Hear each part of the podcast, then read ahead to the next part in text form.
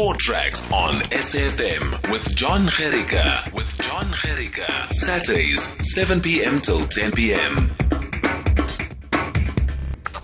Uh, you're with SAFM Sport Tracks. Let's get right into it. By the way, our mystery voice is too easy today. I should have made it difficult. It'll be difficult next time. I'm not going to make it always this easy. Uh, let's see who's going to. Uh, one of my fondest memories of 2010 is one of the questions we're asking you as well today. What's the one thing that stands out about the 2010? To me, was taking my son to a football game. I've never taken it. Well, I took him to one football game before that. I haven't taken him since, which is wrong. Mainly because I've been in the studio on a Saturday afternoon, which is a problem. But we'll get we'll get it right again. Uh, who's this from? Uh, you don't leave your name. Three four five two. Your last number digits. The fan walk in Cape Town was better than any game that I went to see. Uh, and let's see who's right about our mystery voice today. Uh, yeah, you are. You got to leave your name so that I can put you uh, put you in the Hall of Fame. Uh, good evening. My best moment of the soccer 2010 World Cup was when my wife and I watched Portugal against North Korea at the Cape Town Stadium. It was so exciting. Says Ashley Pierce. Thank you very much, Ashley. Uh, this is Dumasani. You got the name right uh, of our mystery voice today. The fondest memory of 2010 was the mood and the atmosphere. So uniting, so much that at work they let us go at 11 o'clock just to watch the opening game. And what a goal by Tshabalala. I think that was what I was hoping you would say, is that unifying South Africa that was happy during 2010. Just for a month, we were great.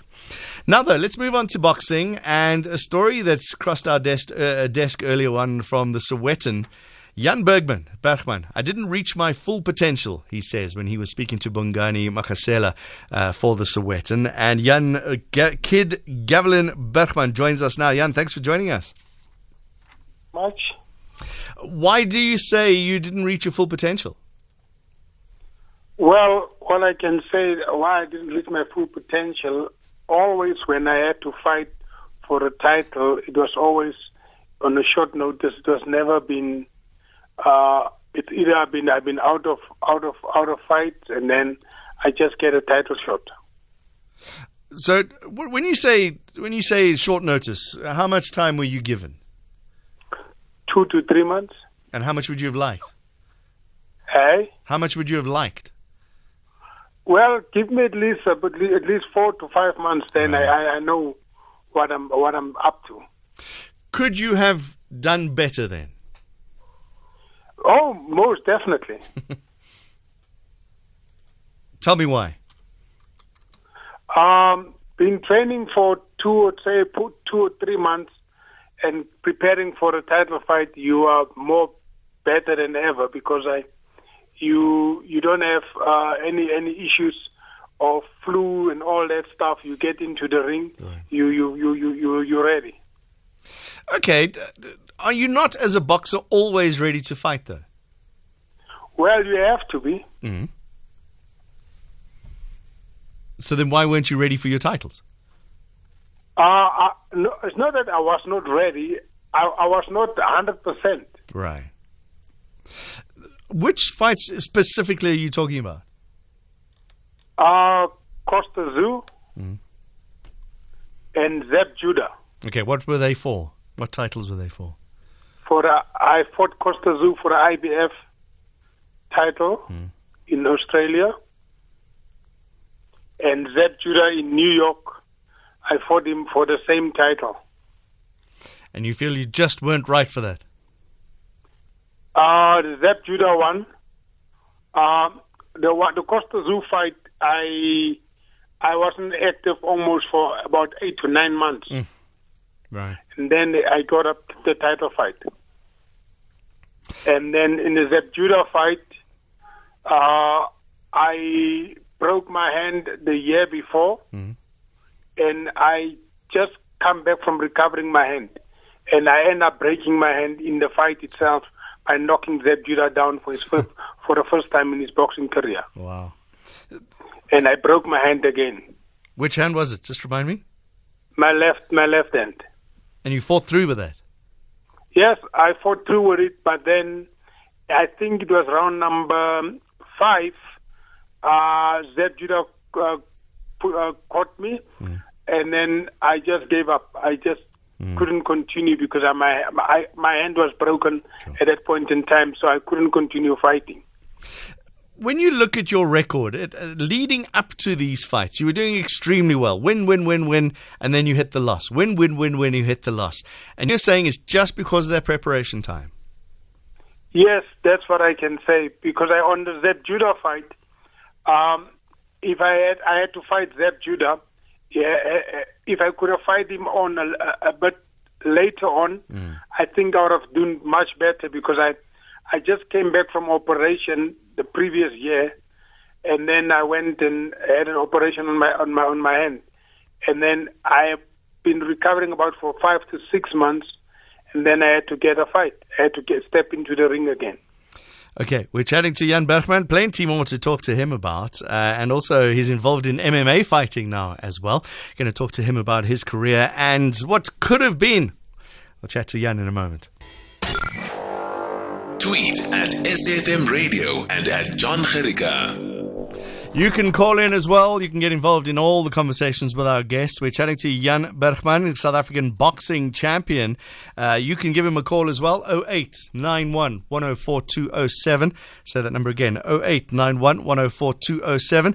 Uh, Jan, you still, uh, you, you're still WBU champion? Yes. So that, that's all right. So are you, is, uh, from what I understand, I'm not a boxing fan, to be very honest with you. WBU is not as great as IBF, though, right? No, definitely. Tell me why. Explain to me as a non-boxing fan why. Well, what happened is the WB, WBU title. Uh, it it it it's been created by a guy from England, and uh, what happened? That was just the breakaways from the WBCs and the WBA or the IBF. Those were the breakaways, and then they go they form their own organization calling WBF. Okay, all right. So it's just a breakaway, and the big names even, don't go along. Yes, even, even the, the, the, as today, the most recognized world titles is WBC, mm. WBA, and IBF. Okay. And uh, and and then IBO also was a, it's a breakaway. So that's that's IBO, IBO is also getting some good comments now because about now it's also a breakaway from all those big organizations. We, we love unification fights. That's that's why we get involved, right? We like to see yeah. somebody bring everything together. But isn't it time that boxing became more unified? Well, it is. It is, but it's it's just that um, the like when I fought in South Africa for the for the for the IBO title, I had to vacate my WBU title mm. to fight the guy from from the, from the UK. Right. Uh, look at so your, they, they, yeah.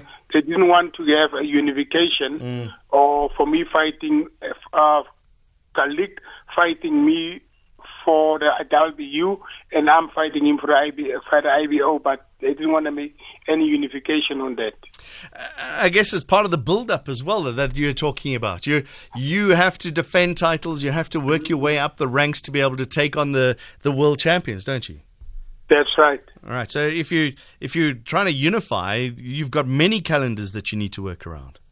Well, if you try to unify the the the the, the organizations of the titles, if they are if they, they're in good in good in good spirit on good hands, yes, they you unified. But other than that, they will not unify. Right.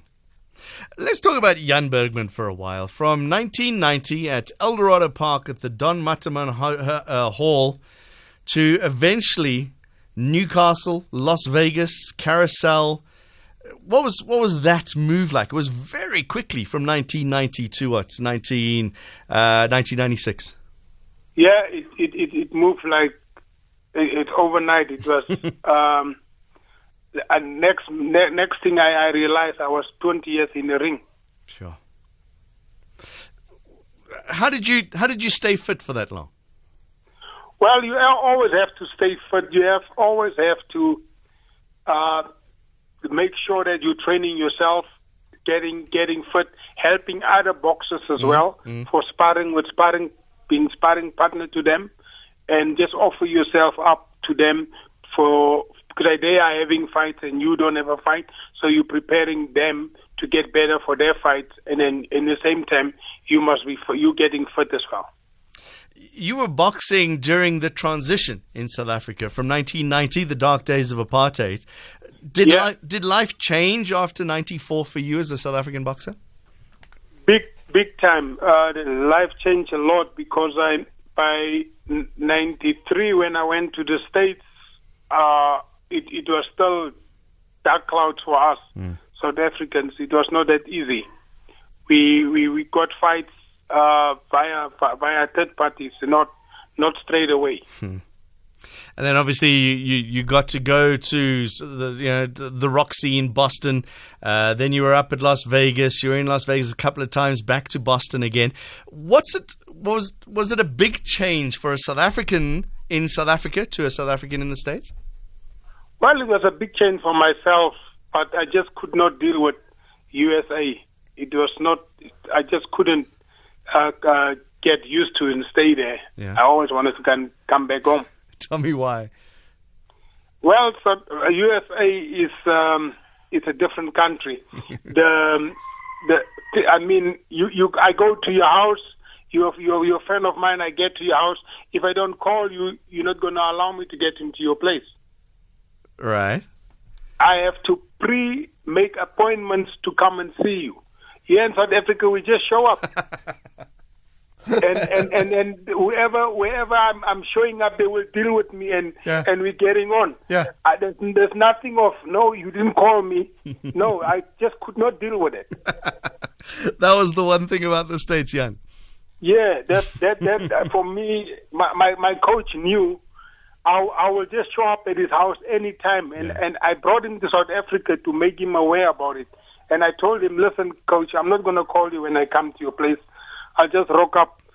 And when he came to South Africa, we were here training for about two to three months for a fight, and he and, and he realized and he could see what's happening mm. in South Africa. It's, it's far different than America, because I if, you- if you just rock up at somebody's place, you you, you don't even get you don't, don't even able to sleep in at, at his place.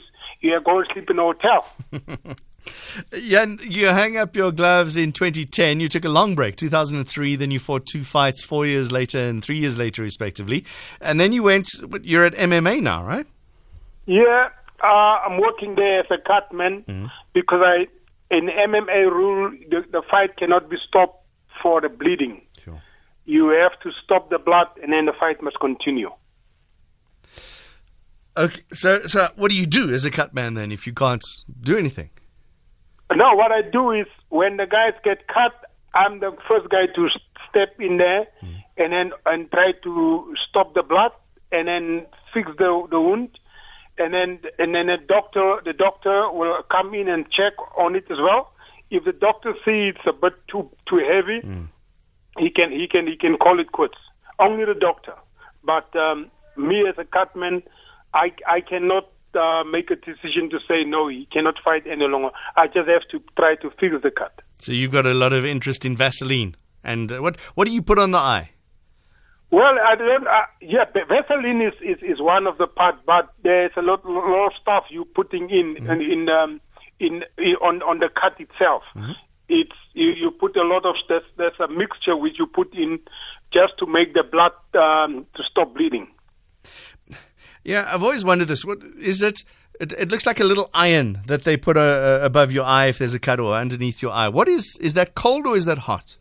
That's cold. Cold. What does that do? Yeah, that's very cold. That is just to reflect the swelling of of of, of the eye itself.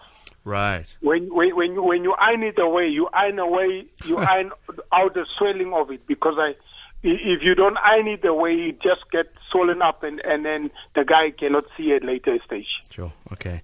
And and it, it sounds ridiculous. Obviously, you're getting pummeled by the other guy, and that hurts. But when when you're fixing an eye up, does does that hurt as well?